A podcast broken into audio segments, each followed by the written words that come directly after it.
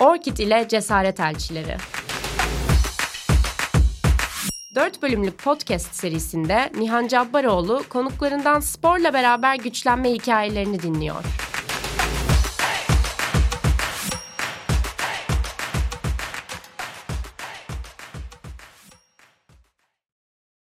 Merhaba, Orkid'le Cesaret Elçilerine hoş geldiniz. Ben Nihan Cabbaroğlu. Dört bölümlük bu programda ilham veren kadınların sporla güçlenme hikayelerini konuşacağız. Açılış programında başarılı oyuncu ve Orkid Cesaret Elçisi Bige Önal konuğumuz. Hoş geldin. Hoş bulduk. Çok büyük keyif seni burada ağırlamak. Benim için de çok keyifli olacak. Birçok şeye değineceğiz ama öncelikle ben senin sporla ilişkin ile başlamak istiyorum. Seni tabii dizilerden, filmlerden çok iyi biliyoruz ama sen aslında sporla da çok yakından bağ olan bir insansın. Hem kendi ilgilerin ve kendi özelliklerin doğrultusunda hem de aslında bir futbolcu kızısın. Erhan Önal'ın kızısın ve spor aslında hayatında hep oldu anlayacağımız kadarıyla değil mi? Evet aynen öyle oldu. Yani doğduğumdan itibaren zaten hep bir futbol topu, formalar, kupalar etrafımda oldu. Hep bir yeşil saha ya da işte babamın antrenmanları ya da işte halı sahaları Hani jübile yaptıktan sonra da. E babamın da spora çok ilgisi var. Bir tek futbol değil. Dolayısıyla hep bir şekilde ben o camianın içinde oldum. Aynı zamanda teyzem de basketbolcuydu. Onun da maçlarına çok gidiyordum. Dolayısıyla aile içinde zaten böyle bir spora yatkınlık vardı. Ben de onun içine doğmuş oldum ve hep çok ilgim oldu doğduğumdan beri. Hareketli bir çocuk muydun peki? Evet, çocukken hiperaktifmişim. zaten hiç yani sokaktan eve girmiyordum yani full o topların peşinde koşarak o enerjiyi atmaya çalışıyordum herhalde. Evet hareketliydim. Sen sokakta oynamayı da çok seven bir çocukmuşsun çok. benim öğrendiğim kadarıyla. Orada tabii ya mahallede en çok oynanan oyunlardan biri de genelde futbol oluyor ve hani özellikle küçük yaşlardayken bunlar kız erkek karışık oynanan bir spor aslında futbol. Ya aslında evet ama tabii o mahalle fut, şey futbol değil bir tek ama o mahalle oyunu, o mahalleye çıkma durumu birazcık azaldı bu jenerasyonda ve aslında toplumun da yani günümüz dünyasında azalan bir şey oldu. Daha aileler daha çok korkuyor sokağa çocuklarını evet. bırakmaya vesaire gibi. Evet futbol çok oynuyorduk ama çok kız oynamıyordu açıkçası. Yani ben neredeyse tek kız oluyordum aralarında ama ben çok sevdiğim için bir şekilde beni alıyorlardı oyun yani ısrar ediyordum. Ama maalesef kızlar biraz o konuda hani kenarda oturup izleyenler kategorisinde oluyordu. Özellikle kadınların sporla ilişkisini konuşurken ben bu konuya çok değiniyorum. Çünkü mahallede hani küçükken ben de çok oynardım Hı-hı. sokakta ve hani o zaman çok fark etmezdi küçük yaşlardayken ama büyüdükçe hani basketbol oynarken, futbol oynarken işte mahalleden arkadaşlarına okulda büyüdükçe böyle ergenliğe doğru adım attıkça o sokakta oynama alışkanlığı kadınlarda özellikle evet. çok azalıyor. Evet. Özellikle ergenlik döneminde bu azalma başlıyor. Hani bu çok üzücü. Şimdi baktığımız zaman erkekler bir şekilde sporun içinde kalmaya Hı-hı. devam ediyor. Hı-hı. Halı sahalar yapıyor, arkadaşları buluşup oynuyor ama kadınlarda bunu çok daha az görüyoruz. Kesinlikle. Ya bence bunun sebebi birincisi anatomik olarak vücut vücutlarımızın değişmesinden ötürü bir özgüvensizlik beliriyor kadınlarda. Toplumun çok büyük etkisi var tabii ki. Çünkü büyüdükçe bir şekilde o vücut metalaştırılıyor sanırım ve kızlar biraz daha içlerine kapanıyorlar bu anlamda. Koşturup zıplayıp ne bileyim oradan oraya gitmek biraz daha çekinilen bir hale bürünüyor. Yani çocuk değilsin artık genç kızsın gibi bir laf vardır ya. Yani biraz aslında çevremiz, aileler olabilir, etraftaki baskı mahalledeki insanlar olabilir. Sen edebinle dur bakalım gibi bir laf vardır kızlara söylenilen maalesef. Ama aslında oyun oynamak, spor yapmak kesinlikle edeple yakından uzaktan alakası olan bir konu değil bence. Tam tersi bir kişinin, bir bireyin karakterini oluşturmakta, özgüvenini oluşturmakta en önemli taşlardan bir tanesi diye düşünüyorum ben. Sokakta oynayarak belki başlıyoruz hani küçük yaşlarda hani profesyonel bir sporcu değilsek hı hı. ama sonrasında hani bir takım kulüplere girmek, işte okul takımlarına girmek sende de var sanıyorum hı hı. ki sen de atlettin. Evet aynen. o hikayede dinleyebilir miyiz birazcık? Atletizmde hangi branştaydın? Ya dediğin gibi ediyordu? benim de okuldaki spor hocalarım beni aslında buna yönelttiler. Sonuçta evet ailede oldukça sporla ilgilenen insanlar vardı ama benim okuldaki geçirdiğim vakit ve spora yatkınlığımı hocalarım ve öğretmenlerim daha iyi görebiliyordu tabii ki aile dense çünkü daha fazla vakit geçirdiğim evet. için. Ben de evet koşuya ilgim oldu ve sonra kondisyonumdan ötürü de 1500 koşuyordum ben. Ama 400 koştuğum yarışlar da oluyordu. Hani yarışa göre öğretmenlerimiz bizi zaten sınıflandırıyordu o anlamda. E tabii ki öğretmenlerimden böyle bir talep gelince aile zaten spora çok Tabii. yatkın ve sevdikleri için yani çok sevindiler benim sporla ilgilenecek olmamı açıkçası. Ve bu çok önemli bir destek. Özellikle aileden böyle bir desteğin gelmesi, e, öğretmenimin bunu görüp beni oradan sıyırabilmesi, hangi branşta hangi sporu yapmam gerektiğini söylemesi bunlar çok önemli şeyler. Maalesef demin konuştuğumuz gibi toplumda kız çocukları olarak olarak biraz böyle kendimizi yalnız hissedebiliyoruz. O yüzden böyle aileden, öğretmenlerden ve çevreden gelen destekler çok önemli oluyor. Ama gelmeye de biliyor. Ve gelmediği noktada da bence yine de o istediğimiz hedeften şaşmamamız gerekiyor. Genç kızlara söylüyorum bunu yani. Eğer gerçekten spor yapmak istiyorsanız, orada olmak istiyorsanız etrafınızda bu destek olmasa bile bu mücadeleden vazgeçmemek gerekiyor. Bir şekilde size destek veren kurumlar çıkabiliyor işte Orkid gibi mesela. Dolayısıyla eğer bunu istiyorsanız ve bunu seviyorsanız tam gaz devam etmek gerekiyor yani. Tam da bunun üzerine işte yapılan bir araştırma var. Orkid'in öncülüğünde yapılan bir araştırma ve kadınların, kız çocuklarının spora başlayıp ergenlik döneminden sonra bıraktığını çok fazla gözlemliyoruz. Ve buradaki hani senin söylediğin etkenlerden bir tanesi de tabii ki aile ve arkadaşlardan yeterli desteği görememek oluyor. Bu yüzden yani herkese iş düşüyor aslında. Yani çevrenizde spor yapan kız çocukları görürseniz her zaman desteklemeniz evet, gerekiyor. Tanıyorsanız yani. tanımıyorsanız fark etmez. Peki atletizm yaparken, atletken bunu Hı-hı. hiç bir kariyer haline getirmeyi düşünüyor muydun o dönemde? Yoksa senin için böyle bir hobi gibi miydi? Ya açıkçası bir tek atletizmde de değildim. Yani atlet olarak hani branşlı olarak atletizm yapıyordum ama okulun diğer takımlarında da vardım. Yani bir şekilde sporla bir işim olacaktı benim. Ona çok Hangi emindim yani. Hangi takımlardaydın? İşte basket oynuyordum, futbol oynuyordum yani ben evet atlettim ama takım oyunu benim için daha keyifli ve çok daha öğreticiydi açıkçası. Takım oyunlarının şeyi farklı oluyor. İnsana kattığı değerler diyeyim. Tabii ki de yani ferdi olarak yarışmak da güzel bir şey ama mesela atletken de bayrak yarışlarını daha çok severdim ben. Benim de çok sevdiğim bir evet. alan bayrak yarışı. Ya çünkü o birliktelik, beraber hareket etmek keyifli bir şey bence. Evet. Zaten atletizm yapanların her spor yapabileceği konuşulur. Öyle mi? Spor dünyasında. Ya. Yani atletizm ve jimnastik çok temel sporlar. Hani bunlarla eğer başladı, bunlarla eğer başlarsan spora diğer sporları yapmak çok kolaylaşıyor gibi. Tabii aslında o yüzden mantıklı. temel sporlardan biri olduğu evet. için atletizm. Peki hayatımda olacak spor diye düşünmüştün evet. çocukken. Şimdi baktığında spor hayatının neresinde? E, maalesef profesyonel olarak yapamadığım bir noktadayım. Ama hiçbir zaman vazgeçmedim. Çünkü gerçekten sporun bana verdiği his ve verdiği o özgüven diyeyim gerçekten hiçbir yerde bulamadığım bir duygu açıkçası. Yani hem o takım ruhu hem o takımın içinde var olabilme savaşı ve var olduktan sonra onun verdiği keyif. Bunlar çok özel şeyler. E, spora profesyonel olarak devam edemedim şu anda aslında biraz gündelik halinde var hayatımda spor. İşte o da çok önemli evet, ama. Evet evet tenis oynuyorum, spor yapıyorum, özel bir antrenman gibi, pilates yapıyorum gibi. Koşamıyorum ama maalesef. mesafe koşucusu olarak orada bir mental dayanıklılık da var evet. değil mi? Yani mesafe koşarken takım oyunundan biraz daha farklı olarak tek başınasın. Kesinlikle. Bedenin çok yoruluyor bir yerde. Belki acı hissediyorsun ama devam etmek zorundasın. Ve tek başına olduğun için sadece kafanın içindeki ses senin devam etmeni söylüyor. Bu yüzden hani bu anlamda sana neler kattığını düşünüyorsun? Ya bir kere yarışı bitirmek çok önemli bir şey biliyorsunuz. Sonuncu bile olsanız. e tabii. yani çok acil bir durum olmadığı sürece yarışı bitirmek önemli bir şey sporcular için. Yani mesela bir yarış geldi şimdi siz bunu sorunca aklıma. Bir Eyüp ilçesi için yarışıyorduk. Ben kaç yaşındaydım? Herhalde 13 ya da 14. Ve asfaltta yarıştık 1500 metreyi. Yolu kapattılar tabii ki trafiği ama aslında asfaltta Asfalt koşmak evet aslında. çok tehlikeli bir şey. Ve 3 kişiyiz. Yani 1500 bitmiş. Böyle son herhalde 500-600 metrede falan. Kızlar önümde koşuyor. Ben tam arkalarında. Üçüncüyüm kesin net. Yani onları geçmeye kalkarsam çok daha geri düşebilirim. Zaman kaybedebilirim. Daha fazla enerji harcadığım için dördüncü olabilirim. Mesela orada da bayağı matematik yaptım yani. Onu çok iyi hatırlıyorum. Yani kızlar önümde koşuyor. Aralarını itip geçemem. Doğru bir şey değil, fair play değil. Dolanmaya kalkarsam dördüncü olabilirim. Ve dedim ki böyle kalayım, üçüncü olayım o zaman diye bitirmiştim mesela yarışı. Yani bunlar falan da düşünülüyor koşarken. Evet mesafe yarışında bir taktik strateji Tabii yani çünkü zorundasın. onu yani muhtemelen kızlar da bunu bilerek yaptılar zaten aslında. Çünkü onlar iki kişi yarışmaya devam ettiler. Araları açarsa üç kişi yarışacağız gibi bir durum. Onlar da aslında orada mantık kullanarak hareket ettiler. Ama bu tarz şeyler de oluyor.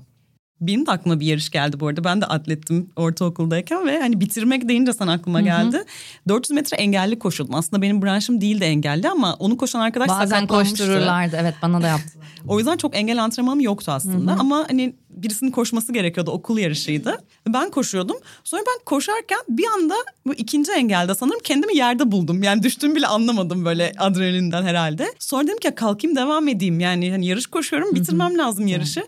Sonra koştum koştum bir daha düştüm ikinci engelde. Tekrar kalktım ve devam ettim. Ama işte o çok önemli bir şey. Bu şekilde yarışı bitirdim. Yarışı bitirdiğimde hani baktım çevreme falan böyle arkadaşlarım falan hı, falan yapıp böyle gittiler yanımdan. Ama hani ben bu hikaye çok bir utanç verici bir hikaye olarak düşünmüştüm Hiç yıllar bence. boyunca. Ve hani belki çok yakın arkadaşlarım bile bu hikayeyi bilmiyordur. Çok yıllar sonra benim aklıma tekrar bu yarış geldiğinde aslında bu bayağı güçlendirici bir hikaye. Yani güçlendiriciyi geç. Bence tamamen hayatın kendisini anlatıyor bu şu an anlattığın şey. Yani ne kadar düşersek düşelim kalkıp devam etmediğimiz sürece orada kalmak durumunda kalırız. Yani aslında işte sporun biraz hayatımıza hayatımızın özeti olduğu nokta burası zaten. Anlatmaya çalıştığım şey o. Spor o yüzden bir noktada hayatımıza kendi kendine yansıyor.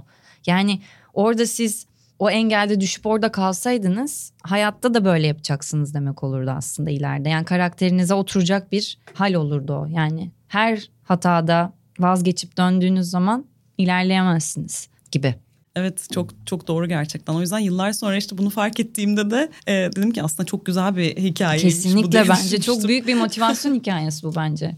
Peki biraz daha büyük yaşlarında kariyer tercihi yaparken de hı hı. orada da bir cesaret hikayesi var.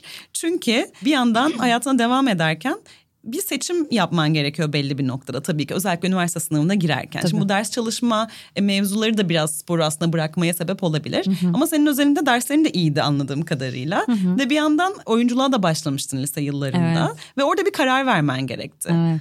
O kararı nasıl aldığını anlatabilir misin?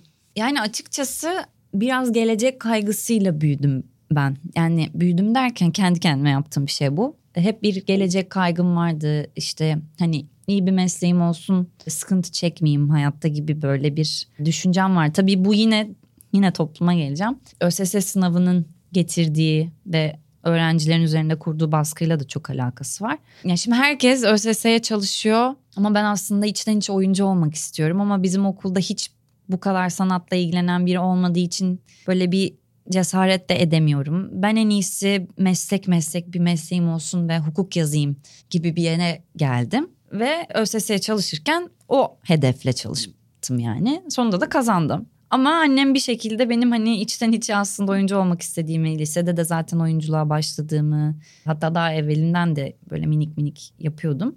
O böyle karşısına aldı beni ve dedi ki gelecek kaygın olmasaydı, bunu düşünüyor olmasaydın ve sakat olmasaydın tabii çünkü yoksa sporcu olmak istediğimi biliyordu. Ne olmak isterdin? Ben de oyuncu olmak isterdim dedim. O zaman dedi yarın git ve hani oyunculuğa en yakın. Yani çünkü konservatuar sınavını kaçırmıştım artık seçim yapabileceğim fakülteler arasında en yakın olanı yaz dedi. Ben de sinema televizyona girdim böylece. Gerçekten bu da bir cesaret isteyen bir şey. Çünkü yani kolay yol ve aslında ailelerin çoğunlukla garanti olarak çocuklarını tercih etmesini istediği alanlar işte mesleğin olsun. işte hukuk oku, mühendis evet. ol falan gibi. Ya o konuda desteği önemliydi annemin tabii ki. Evet çok önemli gerçekten ve hani bu da belli bir cesaret istiyor aslında. Bir yandan hani hayatta kalayım, mesleğim olsun diye düşünürken hayır ben oyuncu olarak yoluma devam edeceğim demek de evet. çok büyük bir cesur Evet o hareket. bir cesaretmiş ama şimdi dönüp baktığım zaman şunu görüyorum ki eğer sevmediğiniz mesleği yapıyorsanız zaten başarılı olamıyorsunuz. Yani illa bir doktor, mühendis ya da hukuk tabii ki çok önemli meslekler ama hani eğer istemeden yapılıyorsa mutsuz olunabilecek meslekler olabilir. İsteyenler zaten isteyerek yaptıkları için müthiş bir şey ama istediğiniz mesleği yaparak da çok başarılı olabilirsiniz hayatta. Sinema dünyasında hem dizilerde hem sinemada hem dünyada da konuşulan bir konu. Kadın temsiliyeti. Yani sadece bir oyuncu olarak değil ama kamera arkasında da işte kadın yönetmenler çok fazla konuşuluyor. Yeterince şans bulamadıkları konuşuluyor. Kadın senaristler ve son dönemde film sektöründe bu tarz işlerin biraz daha ön plana çıktığını görüyoruz. Yani kadın yönetmenlerin sesini biraz daha fazla duymaya başladık. Hı hı. Kadın senaristleri daha fazla duymaya hı hı. başladık. Tabii bu temsiliyet sorununu da beraberinde getiriyor. Bu konuda sence kadınların temsiliyeti film sektöründe şu an hangi noktada?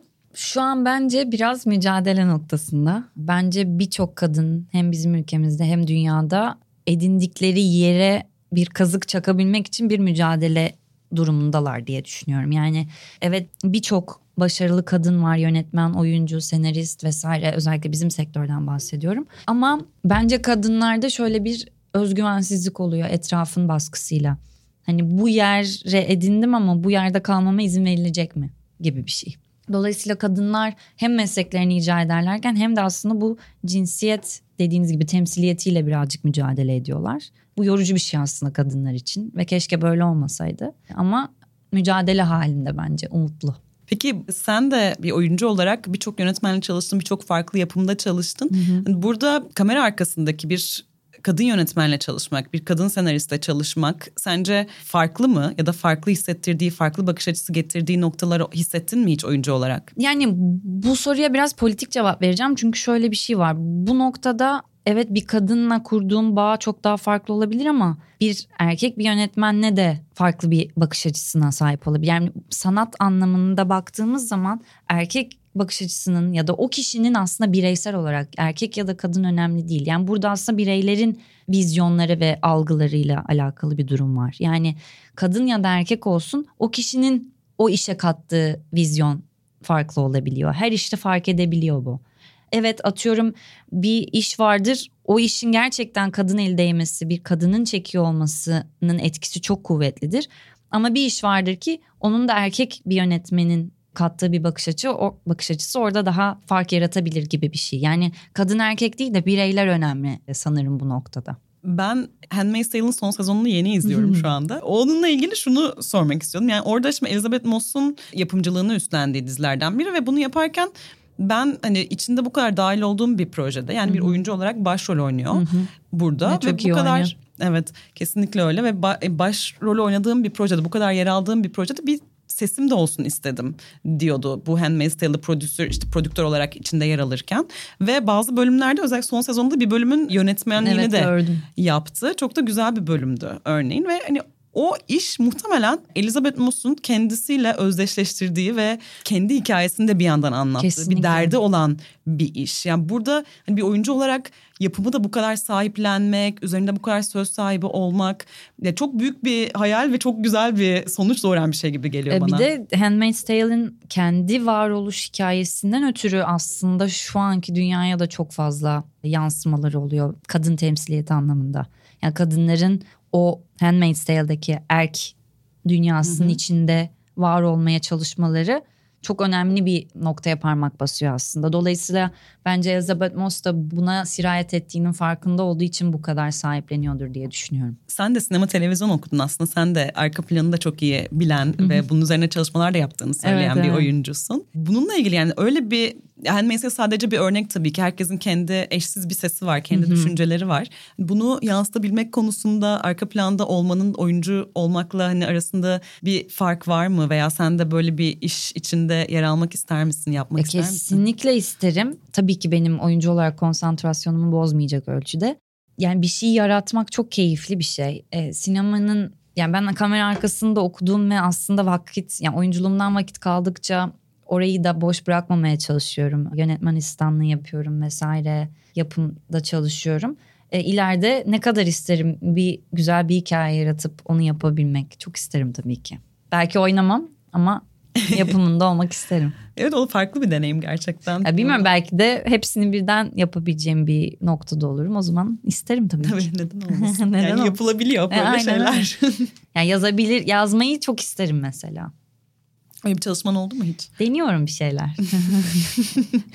Daha fazla şey alamayacağım galiba. Bu ya hayır yani öyle çok spesifik bir şey yok ama yazdığım bazı şeyler var. Onları böyle artık elle tutulur bir hale getirmeye çalışıyorum açıkçası hem spor dünyasıyla olan bir bağlantıdan bahsetmek istiyorum burada. Şimdi sporda da özellikle bu eşitlik kavramı çok fazla tartışılıyor son dönemde. İşte Amerikalı kadın futbolcular eşit ücret eylemleri yapıyorlar. Hı hı. Bir şekilde tüm dünyaya seslerini hı hı. duyurdular. Bir yandan işte e, sporcuların artık yavaş yavaş kadın sporcuların özellikle kendi seslerini duyurmaya başladığını da görüyoruz. Örneğin işte hem eşitlik hem akıl sağlığı, kadın sporcuların üzerinde yaşadığı baskılar bunların çok fazla konuşulmaya başladığını görüyoruz. Burada Film sektöründe de benzer bir durum var. Handmaid's Tale'ın örneklerinden biri. I May Destroy You var yine örneklerden bir tanesi olarak ve birçok daha farklı şekillerde görüyoruz bunu. Yani bu aslında birçok alanda, kültür alanında, eğlence alanında eşitlik daha fazla konuşulmaya başladı. Hı-hı. Bu alanda film sektöründe de nasıl ilerlemeler olacağını düşünüyorsunuz? Yani umarım bizde de bu durumlara, eşitsizliklere, farklı davranış biçimleri eğer varsa tabii ki ses çıkarılırsa bir yerlere varılacağına inanıyorum. Ama birçok oyuncu arkadaşımın bununla ilgili çalışmalar yapmaya başladığını görüyorum. Dolayısıyla bu beni çok umutlandırıyor açıkçası. Bana kalırsa cinsiyet sebebiyle insanları ayırmamak gerekiyor. Çünkü iş gücü veya işte mesai saati olarak eğer eşit bir tablo varsa ortada o noktada ayrımcılık olduğu zaman çok göze batıyor ve aslında çok doğru olmayan bir şey, ahlaklı bir şey olmamış oluyor. Dolayısıyla bunun mücadelesini vermeye başlarsak, sesimizi çıkartmaya başlarsak, bununla ilgili konuşulmaya başlanırsa her şeyden önce pek böyle varmış gibi davranılmayan bir durum çünkü bu. Sanırım bir şeyler değişebilir. Dünya da bu yönde birazcık ilerliyor yani insanların daha fazla seslerini duymaya başladık. Evet. Ülkemizde de yine konuşulan birçok mesele var ama bunlar konuşuldukça çözümlerin üretilebileceğini ben de düşünüyorum bu arada. Kesinlikle yani birazcık bakış açılarının değişmesi gerekiyor sanırım. Tüm bunları düşünürsek bir yandan sporun nasıl bir güçlendirici etkisi olduğundan bahsetmiştin. Yani hem mental olarak hem fiziksel olarak özgüven kazanmak olarak aslında biraz sporla birlikte o bedeninin gelişimini görmek, hedeflere ulaşabildiğini hı hı. görmek birçok alanda da insanı tatmin eden bir durum hı hı. ve hani farklı alanlara uyarladığımız zaman hani çalışarak bu da yapılabilir hı hı. diye bir bakış açısı katıyor örneğin. Bunu da kendi e, hayatında, kendi mesleğinde etkilerini nasıl gördün? Yani her şeyden önce işte biraz önce de bahsettiğim gibi bir takımın içinde yer alabilmek, kendini o takımda var edebilmek yani sesinin duyulmasını sağlayabiliyorsan eğer o takımın içinde hem paylaşarak hem birlikte hareket ederek yani bir takım dediğiniz şey aslında egoları bir kenara bırakıp hep beraber hareket edebilmek veya birbirine yardımcı olabilmek. Dolayısıyla bunları zaten eğer bir takımın içinde spor yaparken öğreniyorsan zaten hayatına ve kendi karakterine bunu bir şekilde entegre ediyorsun. Ve benim için benim karakterimin oluşmasında en önemli bence en en en önemli hatta taşlardan biri spordu. Spor hayatımda takımın içinde öğrendiklerim, takım arkadaşlarımla paylaştıklarım, spordan bir müsabakadan sonra yensek de yenilsek de hissettiğim o özgüven. Bir kere her şeyden önce spor yaptığın için zaten insan kendini hissediyor bu bilimsel bir şey. Evet. Yani o kadar çok etkisi var ki dolayısıyla bunların hepsi zaten hayatımda yeri oldu. E şimdi ben yine aslında bir takım işi yapıyorum. Yani her set de bir takım. Daha kalabalık bir takım. Tiyatro oyunları da öyle. Tabii ki yani hiçbir zaman sahneye tek başınıza çıksanız bile bir e, takım işi. var, Tabii ki. sesi var. Dolayısıyla o takım içinde var. yer almayı öğrenmek aslında hayatta, toplumda, iş hayatında yer almayı öğrenmek. Aile içinde bile öyle yani. Hani her anlamda ben buradayım mı öğreniyorsunuz spor yaparak bence. Orkid'in oyuna devam kampanyasıyla birlikte aslında birçok kız çocuğuna da spora devam etmeleri ve sporun senin gibi onların hayatında da özel bir yeri olması için de destek oluyorsun bir yandan. Umuyorum. Bu nasıl hissettiriyor ya sana? Çok, ya müthiş bir şey bu. Umarım çok fazla genç kıza ve çok fazla insana umut oluruz ve destek olabiliriz. Yani bu beni çok iyi hissettiren bir şey. Çünkü gerçekten herkesin yolunun spordan geçmesi gerektiğini düşünen bir insanım. Belki çok net bir söylem bu ama gerçekten spor yapan bir insanın hayata bakış açısıyla ve hayatta duruşuyla e, yapmayanlar arasında fark olduğunu düşünüyorum. E, dolayısıyla eğer genç kızlarımıza destek olabiliyorsak, ilham olabiliyorsak bu beni gerçekten çok mutlu eder. Hatta yani hayattaki amaçlarımdan birini gerçekleştirmiş olurum diye düşünüyorum. Dolayısıyla beni hem çok heyecanlandırıyor hem çok duygulandırıyor ve umutlandırıyor diyeyim. Harika bir sohbet oldu. Bilge Önal bizimle birlikteydi. Çok teşekkür ediyoruz. Ben çok teşekkür ederim. Orkid'le cesaret elçilerini bugün noktalıyoruz ama yeni bölümlerle ve yeni konuklarla yine karşınızda olacağız. Yeniden görüşmek üzere. Hoşçakalın. Hoşçakalın.